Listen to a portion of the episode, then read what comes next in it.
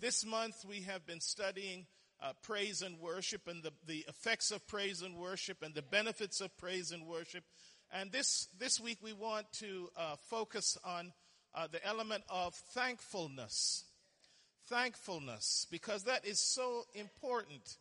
As I've said, 80% of our prayer should be just thanking God. Amen. Thanking Him. Really, if you believe that you are blessed and highly favored, then you should be thanking Him. If you're truly blessed and highly favored, then you should have a smile. Despite what's going on outside, despite the attack of the enemy, despite discouragements, I am still blessed and highly favored. Amen. I believe that. I'm just like John. I'm the disciple who Jesus loved. Don't know about you. I'm his favorite. It's got to be, or else how could I be standing here? All the things that has happened in my life, I know I must be his favorite. He saved me two times from death in car accidents. Our house has caught fire twice. Amen. My car's been totaled several times. I'm still blessed and highly favored. I've been fired just to get a better job. I'm still blessed and highly favored. And though the outer man is perishing, the inner man is renewed day by day. See, you can't, you can't control anybody else, but you can choose to be a worshiper. You can choose to be encouraged today. Or you can fold your hands and be like my pastor used to say, a bump on a log. You know what a bump on a log does? Nothing. But a tree that is planted by the river is going to grow. It's going to spring up. And if you are next to Jesus, you're going to be getting rivers of living water. I tell you, this month is about praise and worship. Not about when you feel like praise and worship, but praise and worship. Because I'm sure the truth is many of us don't feel like praise and worship. We would have loved to stay in the bed this morning. But nevertheless, we're here to give God glory, to lift up his name, to praise him. This is the verse that we've been kind of concentrating on this month. In everything, in everything, give thanks. For this is God's will. Give thanks when you've lost your wallet. yes. Yes. Give thanks when you're late. Yes. I was late trying to get home from the church last night, and um, so I was late getting where I was going, but the, the timing of it was so perfect. As I went into this store, this gentleman came up to me, just to show you how God works things out. And he says, Do you know who I am? And I said, No. He says, I know who you are. And your father baptized me and my family. And he started to tell me his story. And I said, Well, what, why are you not at church? So I just threw it back at him. So he's promised to come today. We'll see if he comes. But you see how the timing worked out. If I had been early, I'd have missed him. If I'd been late, I would have missed him. God does things in the fullness of his time. And that's why in everything, give thanks. Everything give thanks because this is the will of God. It's the will of God to give thanks in Christ Jesus about our lives. If we could do that, we would be such overcomers. Satan would be scratching his head and say, what have I got to do to these people? they just lost their job and they said, God giveth and God taketh away. Blessed be the name of the Lord. I'm telling you some keys to, to, to, to, overcoming, and one of the greatest keys is worship and praise. And of that is being thankful. In being thankful, no matter what we're going through. Now that's hard. It's easy to say, but it's hard to do. When you're feeling that pressure, when, when uh, someone has just said something to you that just wants to take all the joy out of your soul, can you still say like, like Job, here they come, all the messages telling him all the bad news and all the stuff that's going on.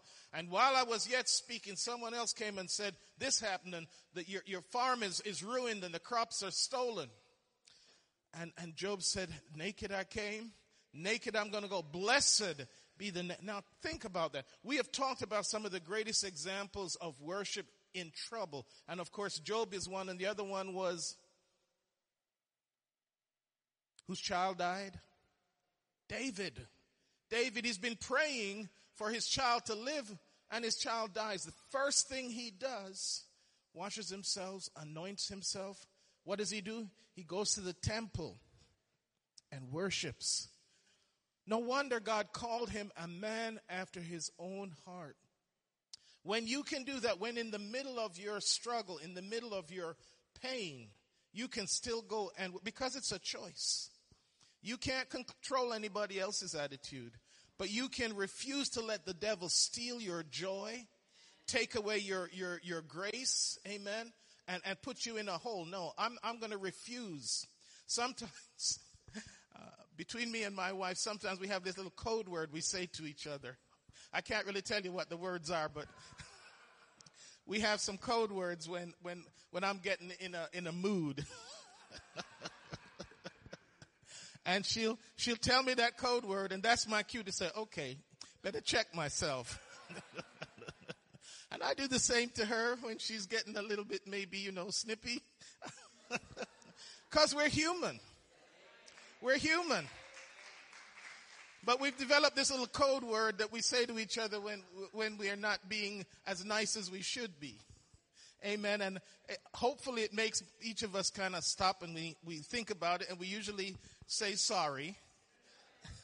And we try and change our attitude.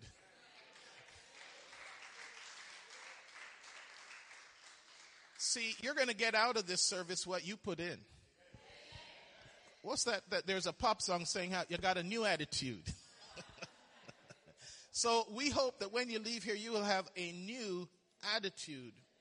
The opposite of praise and worship is just being ungrateful. So we're going to look at instances today of being ungrateful because it makes a big difference. It's something that God hates. You know, if you are, if you're helping someone, helping someone, and helping someone, and they're ungrateful, does that encourage you to give them any more help? and then we wonder sometimes why God. I see. I see why what our attitude would be. We're, we're we're all in agreement on that, right? So we're aligned with God's plan that when we are ungrateful, it doesn't encourage Him to bless us anymore. So we need a code word to let us know to check our spirit. we need a code word to check our spirit and, and to realign our attitude with God's. Because if you were to see what other people are going through, maybe we wouldn't be so ungrateful. I take it all of you slept on a bed last night. There's some people didn't have a bed to sleep on. I, I guess you didn't have to go to a well to, to, to pull up a pail of water. Okay. You just went to that tap and turned it on. You have some little things that are big things to be grateful for. He woke you up this morning as the song said. I'm grateful for that. Many people did not wake up this morning. Amen. We're going to look at some unthankful people and see how that, that stunts our growth today. Uh, in this example in the Old Testament, it was the children of Israel, and we're going to use them as a lot as an example because the Old Testament is there for our learning. God put this, these stories in there so that we would learn. It's best to learn from someone else's mistakes than from your own. Isn't it? It's best to learn the stove is hot after you see someone else. Not that you wish them to get burnt, but sometimes we are very hard headed. Me in particular. sometimes God has to put you through some circumstance before you suddenly get that word to realign your attitude. Amen. So let's look at this. One of the things about unthankfulness is it blinds us to what God has already done. We find that Israel had come two years from coming out of Egypt and they'd come the first time up to the borders of Canaan. Only two years. In fact, they could have done it much faster, but even so, two years they were now up to the border of Canaan. And in those two years, God had done a tremendous amount of miracles. We're going to look at that. So Moses sends out the 12 spies and they come back in Numbers 13:32 and they brought up an evil report. Man, that church is falling apart. Carpets got stains on it. They only got one men's bathroom. Man, they're always repairing something. Man, I think we need to, to, to do something different. And they brought back an evil report of the land which they had searched unto the children of Israel. You ought to see this church when we first came back here. Amen. Saying, We have gone and searched it is the land that eateth up the inhabitants thereof, and all the people that we saw in it are men of great stature. You know what they were doing? They were magnifying their problem. Our problem is so big, it's hopeless. When you magnify your problem, you're diminishing your God.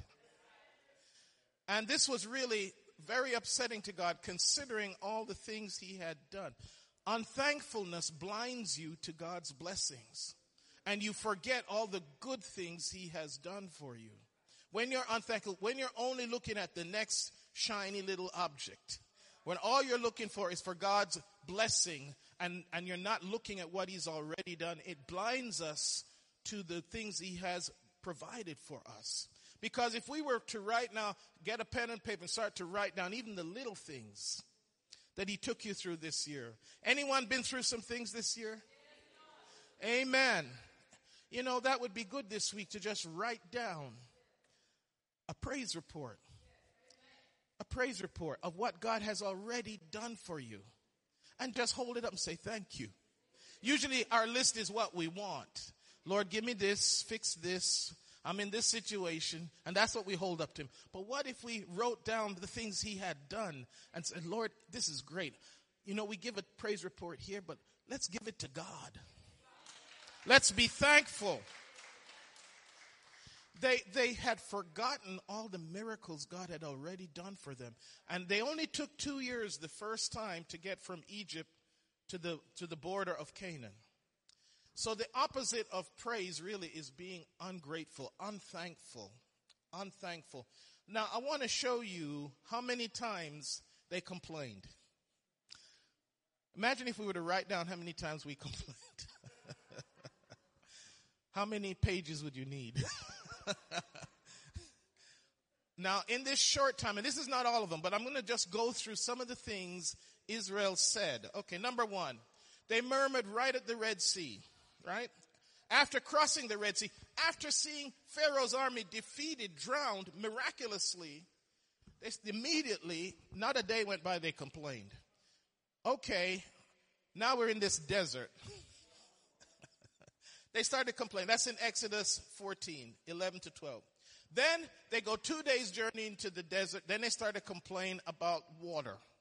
That was at this, the waters of Marah. The Israelites grumbled about the bitter water. And they were ready to stone Moses right there. And of course, you know the story.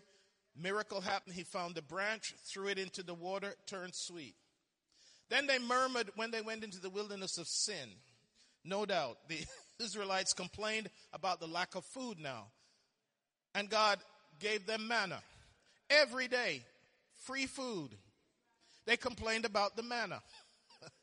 We're sick of this manna.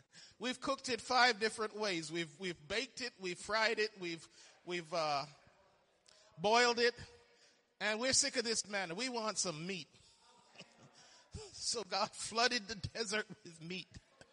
I mean, if this was a story, you'd have to laugh. I'm laughing when I think about it.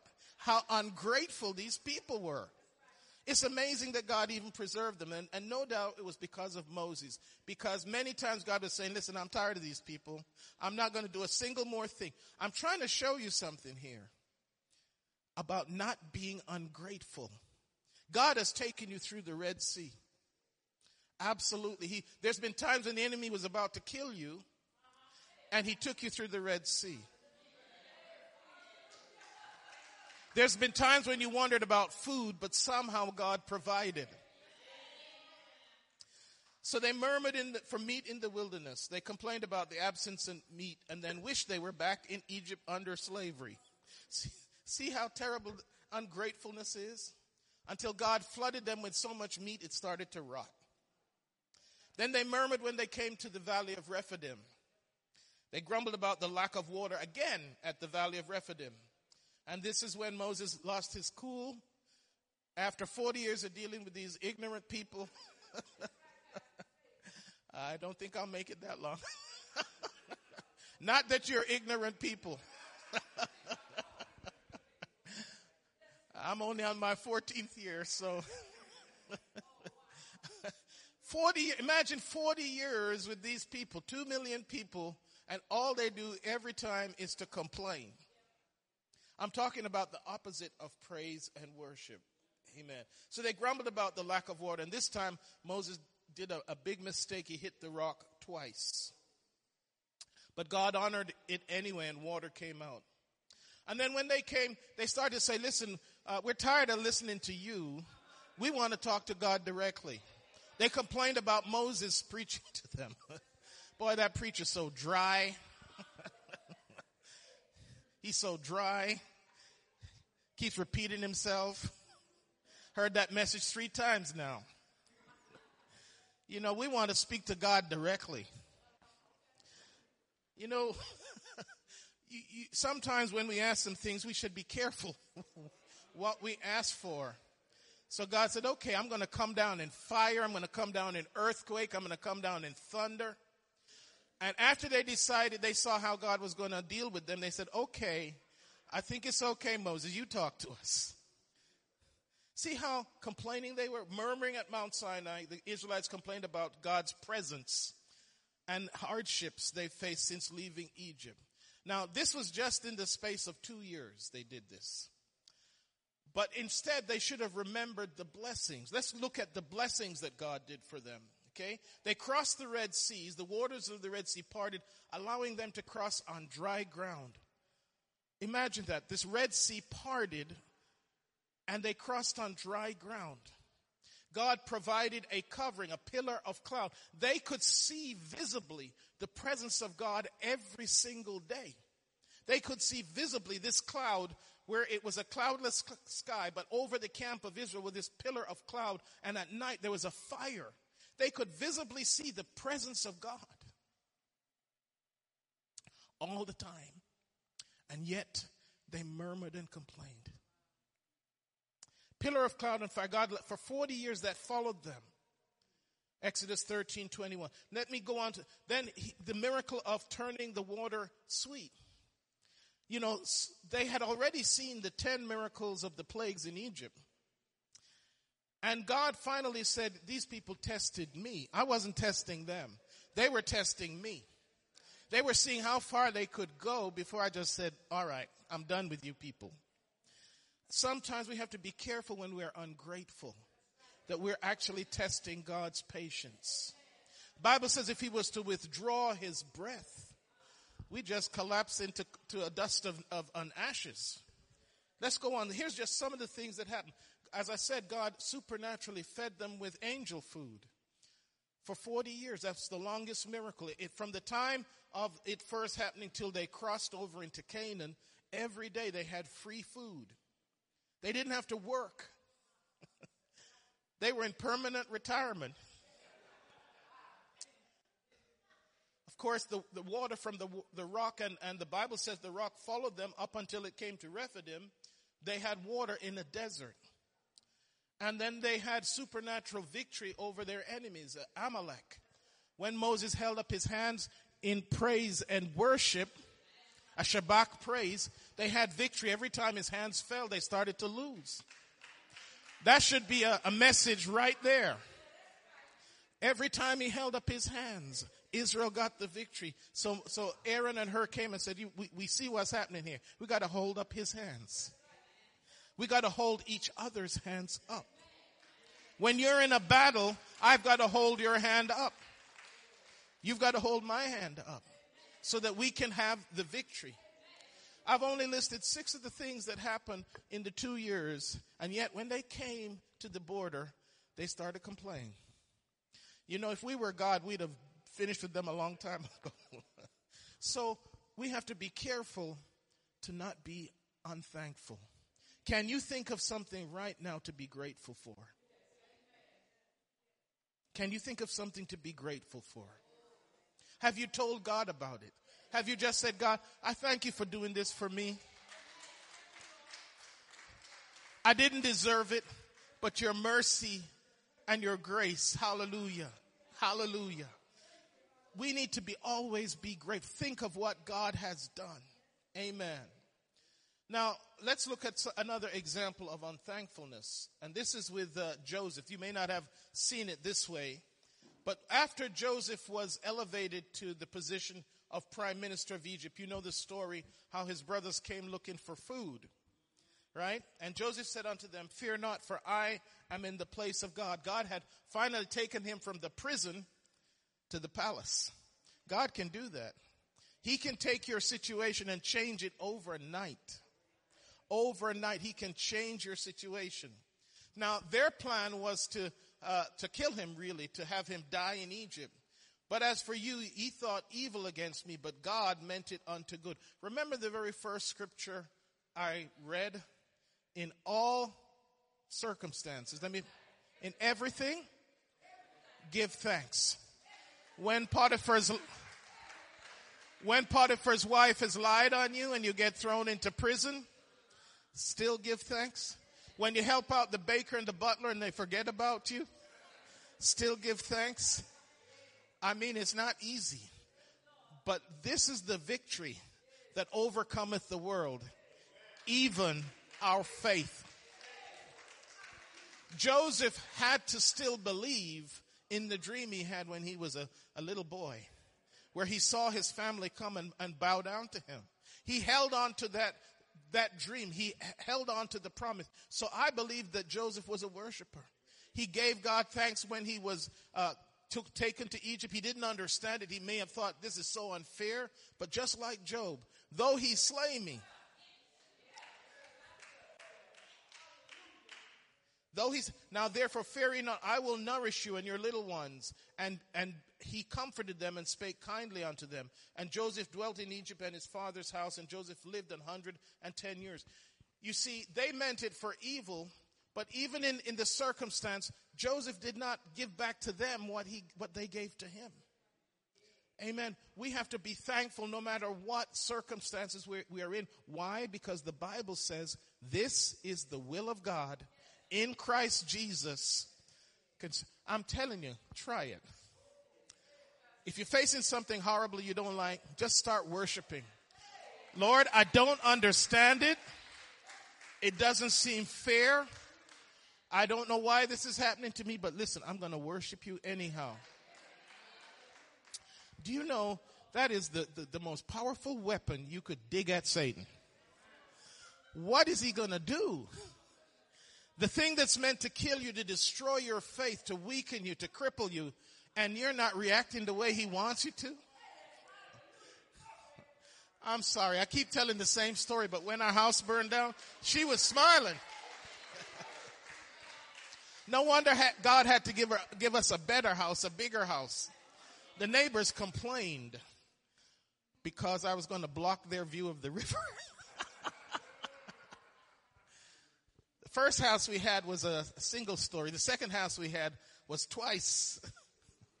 and they, they weren't happy about it. See, the blessing of the Lord maketh rich and he addeth no sorrow there. Neighbor did come to me and was complaining. Are, are you going up another story? your, your first house wasn't that, wasn't, wasn't blocking our view. Can you imagine that? The, the, the, the, brazenness to come and tell me that I'm going to be blocking his view of the river. but instead, I had the view of the river. I'm telling you that when you start to praise God in your situation, you are doing more damage to the devil than anything else. Many times our problem is we focus on the people doing us wrong. That's what we do. We focus on, see, Joseph did not focus on his brothers because he knew his destiny and his calling. If God has got a blessing and a pathway for you, nobody can take it. They hired Baal, um, Baal um, what's his name? Balaam to come and curse Israel. And he couldn't do it. Every mountain he went up and he looked down, he couldn't do it. Every time he opened his mouth, all came out was blessing. You can't curse who God has blessed.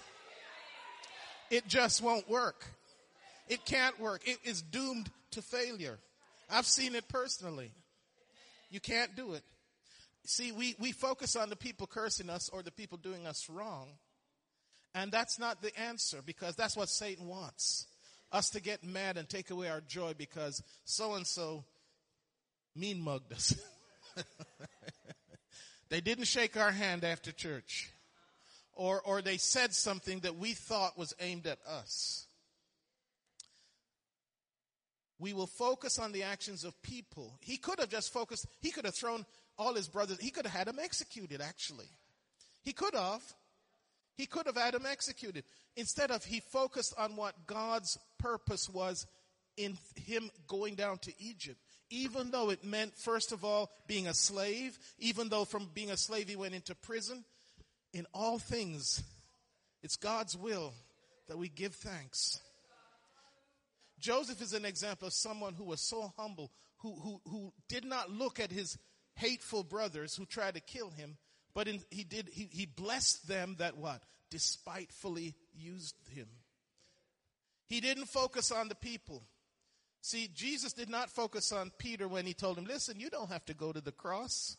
You don't have to go to Jerusalem. You know they're going to kill you. What did he say? Get thee behind me, Satan. He knew that it wasn't so much Peter, it was Satan that had inspired him to plant seeds of, or try to, to hinder what his, his will was. So he said, Get thee behind me, Satan. See, we, Satan will try and help, have us focus on our circumstance and on the people. And we'll get bitter. The Bible says we have to be careful lest the root of bitterness spring up. And we have to let it go because it don't kill them, it kills us. It kills us. I want to show you a couple more examples uh, of, of some unthankfulness. Now, Hezekiah was a godly king. He was a good king. In fact, after Solomon, the Bible really indicates that he became Israel's richest king. He was blessed. He was blessed. But anytime you get blessed, that's when you have to be careful. It's when things are just going great that Satan says, okay, now they're on the top of the mountain. I'm going to come and pull the carpet from under them.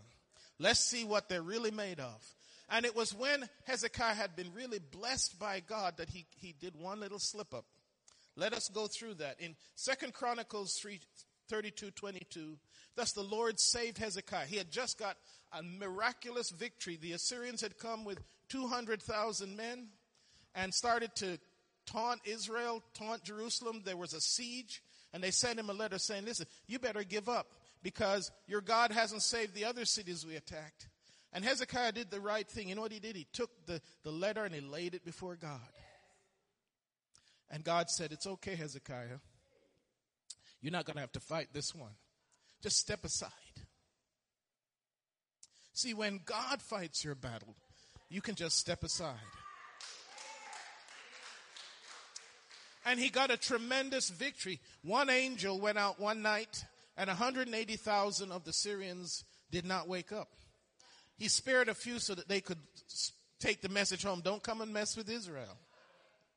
But you know, in that great victory, all the nations around it started to fear Hezekiah. And it says in verse 23, and many brought gifts unto the Lord to Jerusalem and presents to Hezekiah. And he got a little bit proud. he got a little bit too comfortable. And this is the one time Hezekiah, the Bible indicates Hezekiah slipped up. So that he was magnified in the sight of all the nations from thenceforth.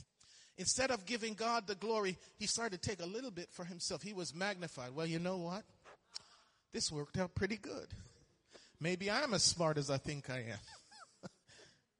in those days, the next verse says Hezekiah became sick. See what happens when you don't give God all the glory? The very next verse says Hezekiah became sick to death. But he was still a person who knew when he had messed up. And he prayed unto the Lord And he spake unto him and gave, and the Lord gave him a sign. You know the story? The prophet came to him and said, you better get your house in order because you're gonna die. But Hezekiah, although he was, uh, he, he had slipped up and gotten a little bit prideful, he repented and immediately he prayed. And before the prophet had left the palace grounds, just to show you how merciful God is, he came back and said, God has added 15 more years to your life.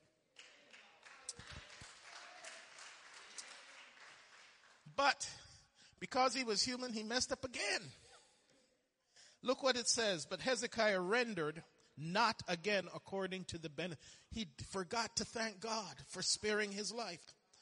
He was not thankful that God had done that. You see, even though we, we may be godly, we have to always, you know, we have to have a word. Maybe I have to give the church a word. like my wife and I have this word, I said, that way we have to check ourselves. Have I really been grateful? Have I thanked God for, for His mercy and His grace and His love?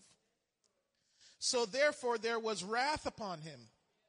Isn't that sad? God then just came and gave him 15 more years, and guess what? He did not thank God for it. He did not render, and the King just says he did not render, that means give back to God according to the benefit done unto him, for his heart was lifted up. He still had that pride. That's why I think it's the worst sin. It's the sin that got Satan, right? He thought he was so beautiful and perfect until the Bible says iniquity was found in him. So even Hezekiah, even after he prayed, God forgave him and healed him. The Bible says he did not render again according to the benefit done unto him, for his heart was lifted up. And because of that, the rest of his reign he had trouble. See, that's why we always have to be thankful to God. If there's one thing I really try and do is be thankful. You don't need no money. As long as you got lips and a tongue.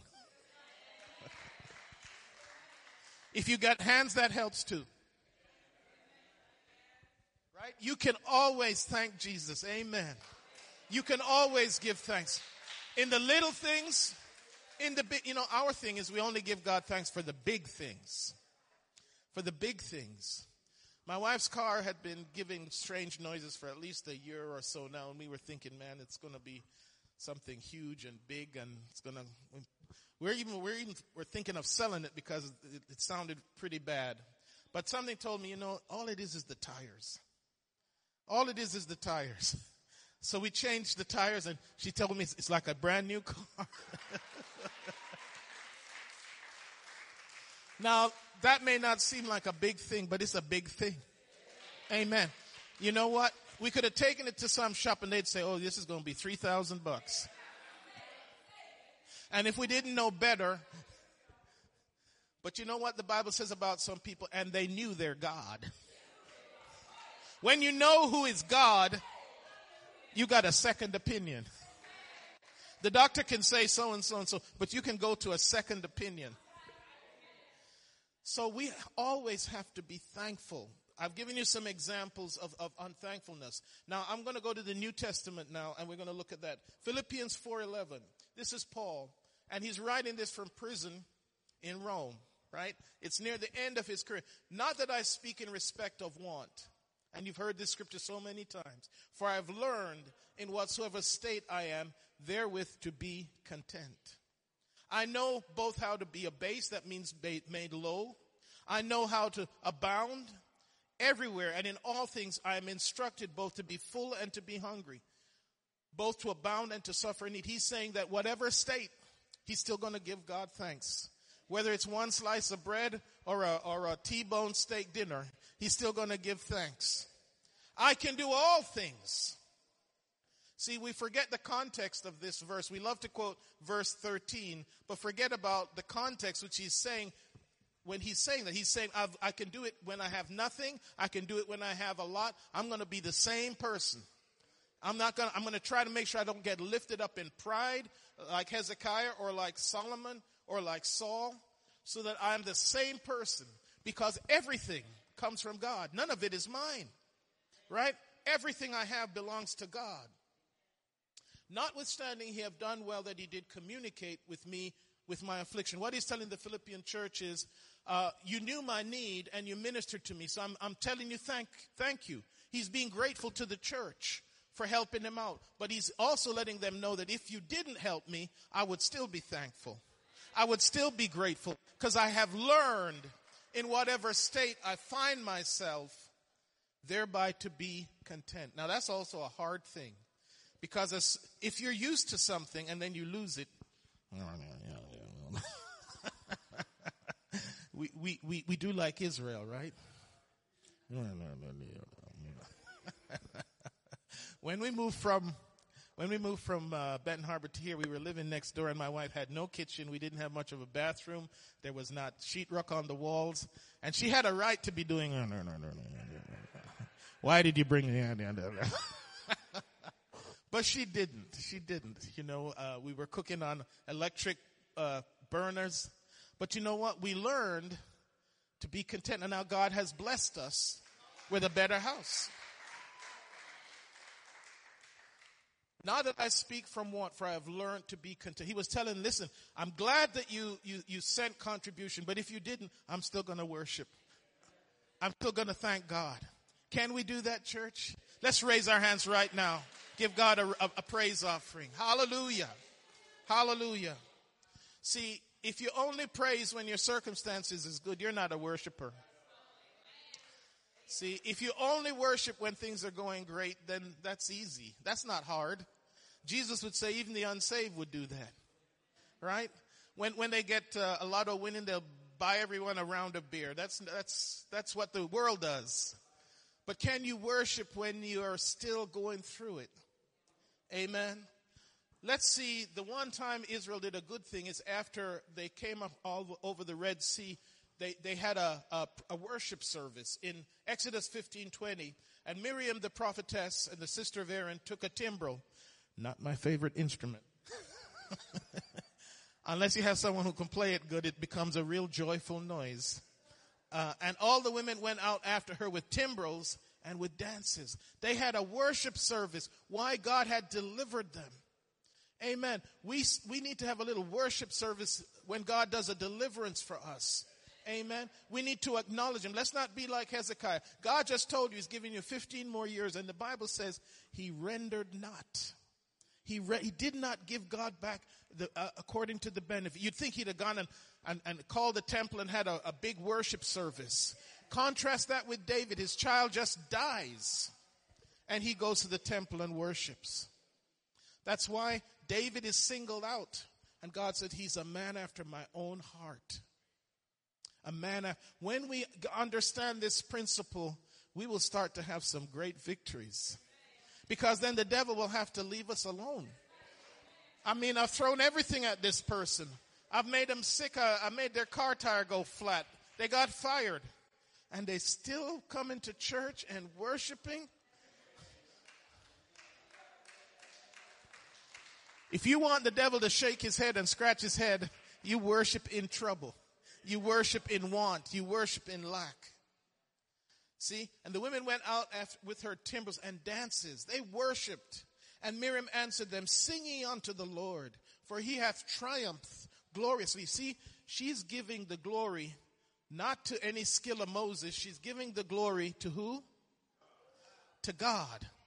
She's giving the glory to God because he was the one that did the victory. He was the one that brought forth the, the waves that killed the opposition. We can't do it. Amen. Let's look at a, another example, this time in the New Testament. I know I'm taking this whole time because it's so important to be thankful. It's so, it's what moves God to do some more for you. Man, they were so grateful. I want to do more for that person. I'm going to move heaven and earth for that person. I like how they worship.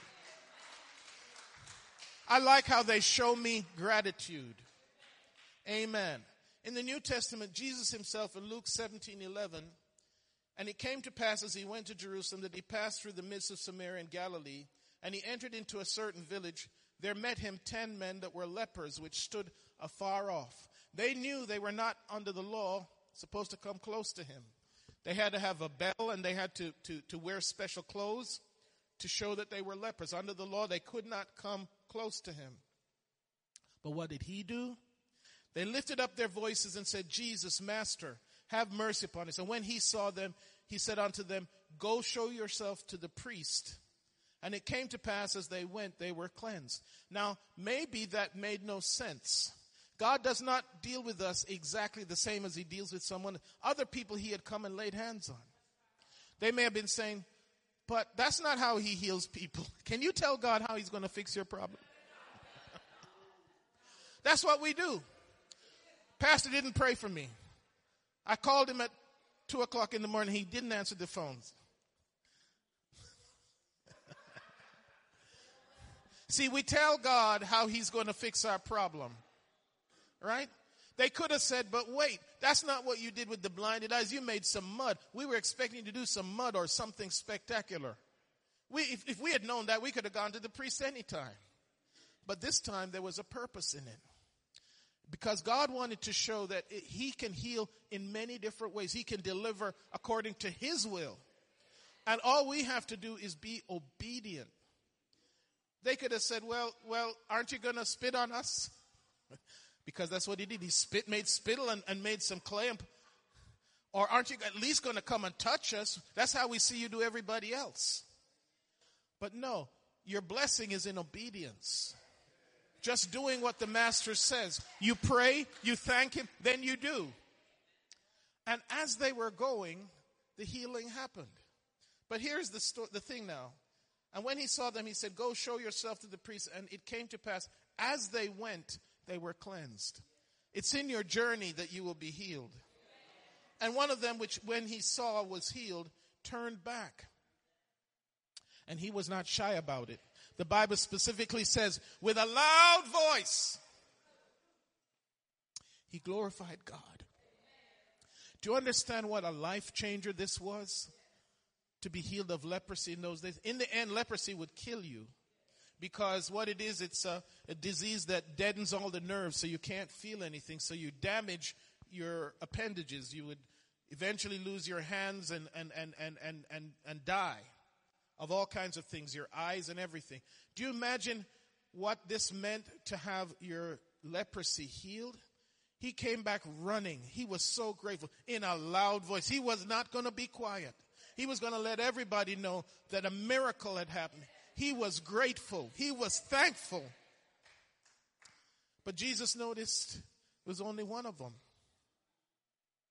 And Jesus answering and said, well, let me, let me go back. Verse, and he fell down on his face at his feet. Now, I didn't in this lesson explain the difference between praise and worship. In our last lesson, I'll go into it, but the, one of the differences is worship is complete obeisance.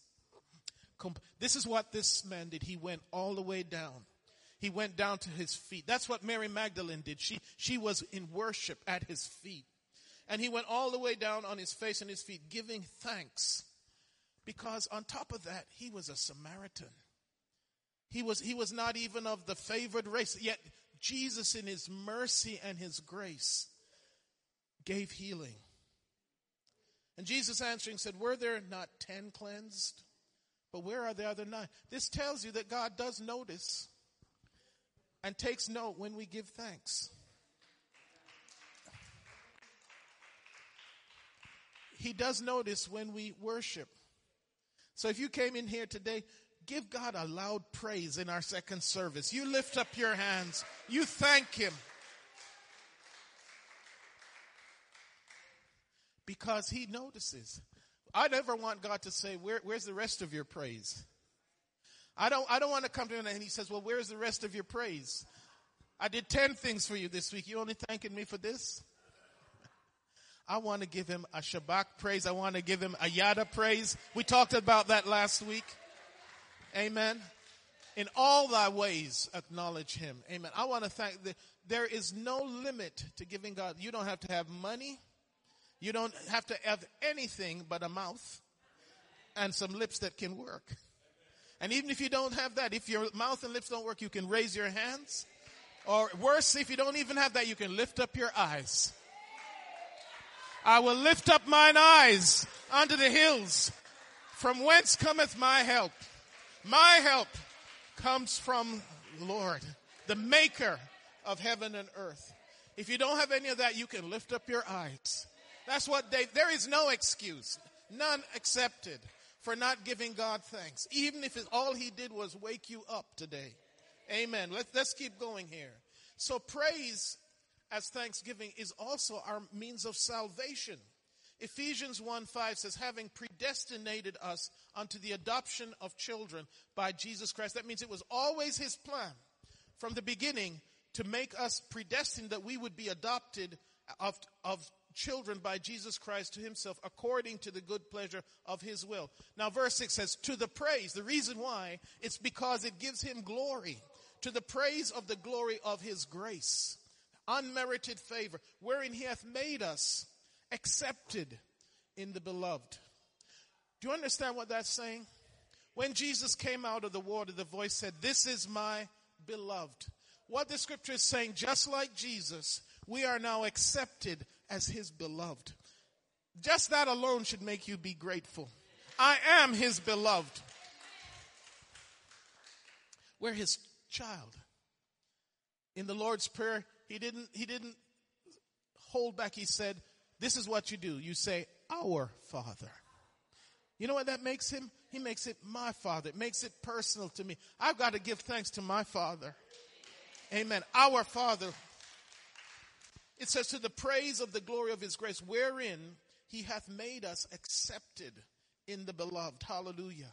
Amen. We talk about so many times that veil splitting in two because we can come boldly to a throne of grace in whom we have redemption through his blood, the forgiveness of sins according to the, if that was, if God did nothing for you except call you son, call you beloved, what this is saying to the praise and the glory of his grace. If you, if you lived in a prison for the next hundred years and that's all you had, is that you were going to be in heaven when you died, you still have to give praise.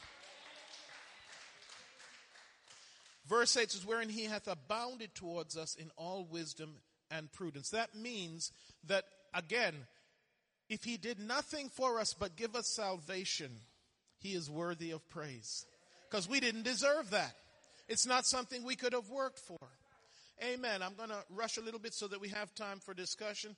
The other thing that worship does, and I've said it so many times, it brings his presence. When you start to worship, there's a, there's a, there's a sensation you get that God is right there. Greatest example in scripture is at the dedication of the first temple. Solomon and they, they did a seven day dedication. They sacrificed so many animals, over a hundred thousand animals, um, because there were so many millions of people that came to the celebration and they were to be sprinkled with the blood. You know that? And it came to pass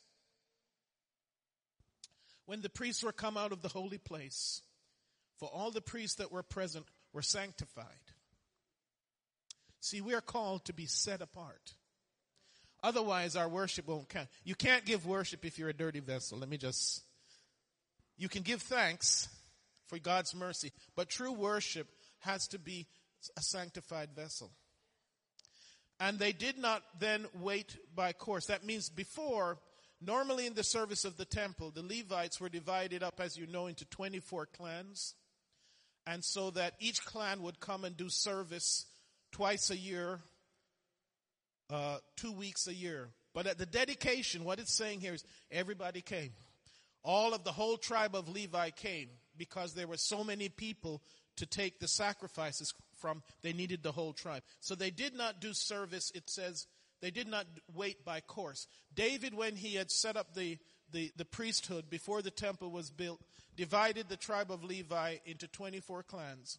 And he arranged that 24 times a year, each clan would come up and be the priests for that two week period. But what it's saying here at the dedication, they didn't wait. They didn't come up by course.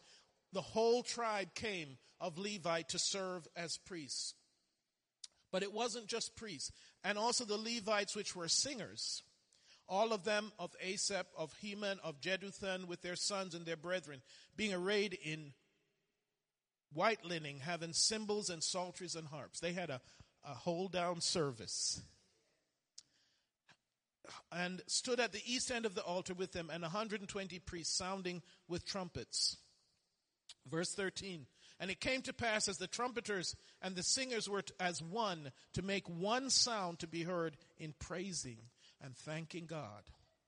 This ceremony marked really the pinnacle of, of Israel's history, the dedication of the temple. This was, from that point on, it was kind of downhill from them until Jesus came.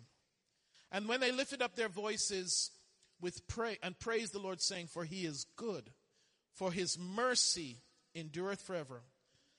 And it was after their praise and worship, what does it say? And then, say and then. And then the house was filled with a cloud, even the house of the Lord. It's when they had praised and worshiped, then the house was filled, so that the priests could not stand. I'd love that today. For God's presence to so fill this place that we couldn't even preach. Wouldn't that be great?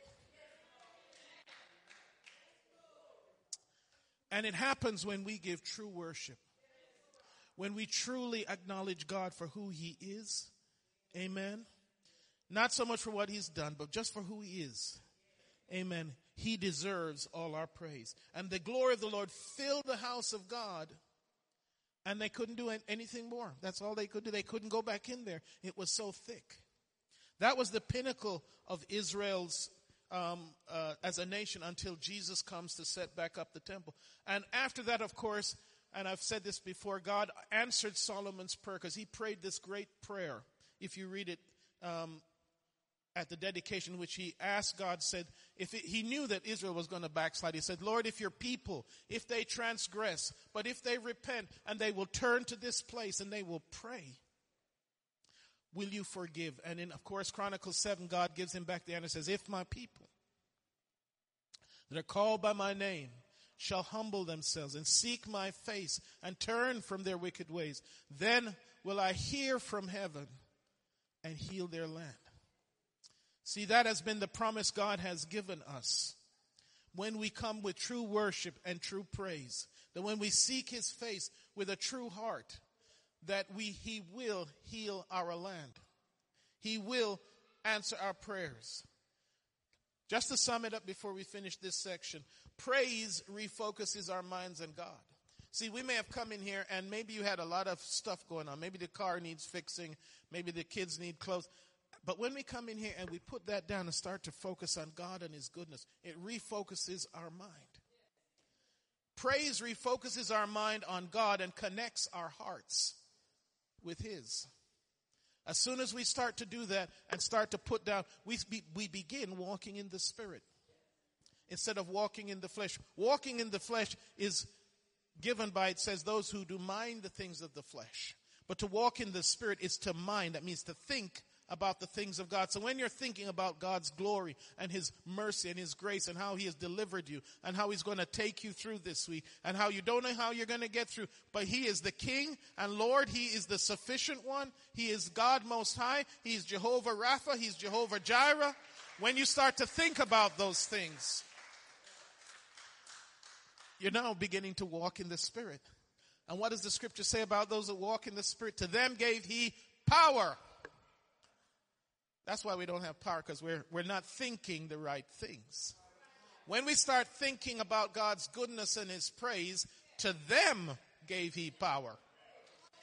To them gave He power. When you're focused upon God and His righteousness, then is when you have power.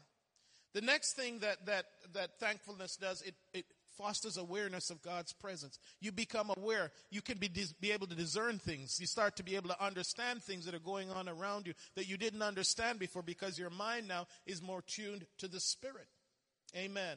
Praise pushes the worries of this life into the background. When you exalt God, you diminish your problems. If you magnify your problems, you're diminishing your God. But if you're saying, my God is bigger than this, you're shrinking your problem. You know, I, I'm sorry to talk about myself, but I, I almost love being fired now. Because it's always a better job. You can't take what God has got for me because He has said, You are accepted in the beloved. You are accepted in the, you are his beloved. And if you're his beloved, there is nothing gonna, he's not gonna let anything happen to his beloved. It says the gates of hell shall not prevail. God loves his bride and he's gonna preserve her. Praise reminds us of who God is and what he has done.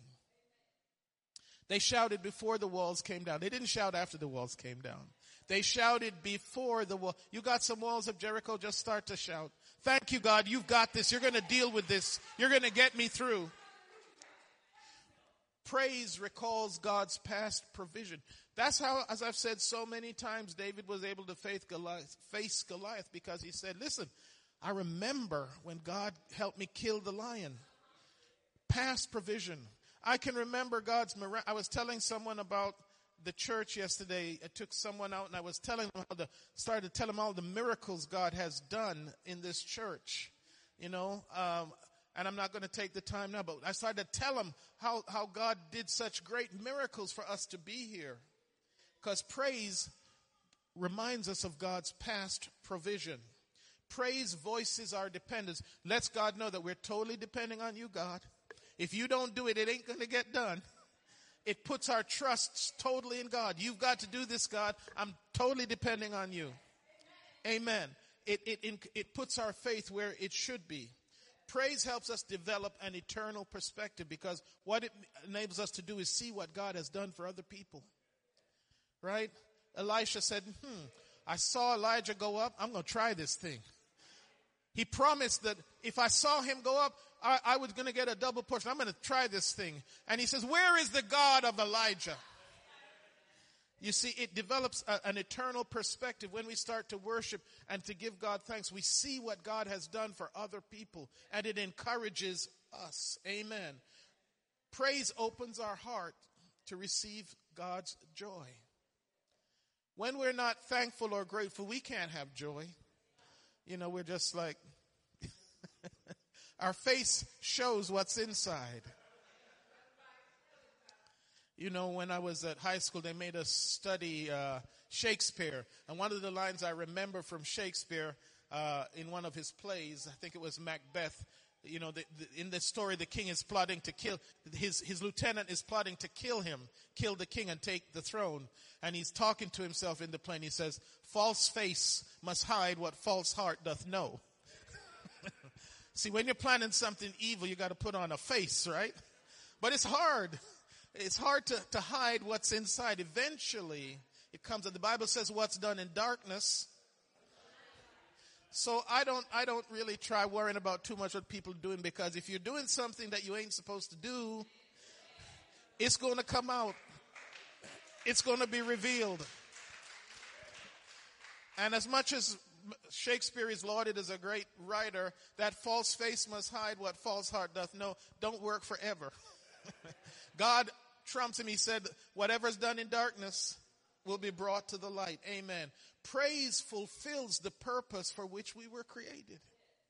God said, I have created him for my glory. That's what it says. You were created for God's glory. We are the vessel of his glory to the praise of God. If you could stand with me. I hope you have been refreshed and blessed and you're going to go out and give God some thankfulness this week. Amen. We want to be a vessel to the glory of God.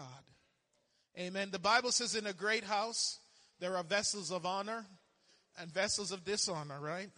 We want to be the vessel of honor, that we are the glory of God. Hallelujah. Father, we thank you this morning that you have spoken to us, Lord. Help us to be grateful. Help us, oh God, to come before your throne with thanksgiving, with worship, and with praise, to lift up your name. Lord, we ask for your great blessing in our service to come. Let there be anointing. Hallelujah. Let there be deliverance. We give you the praise and the glory in Jesus' name. Let's give God a praise offering.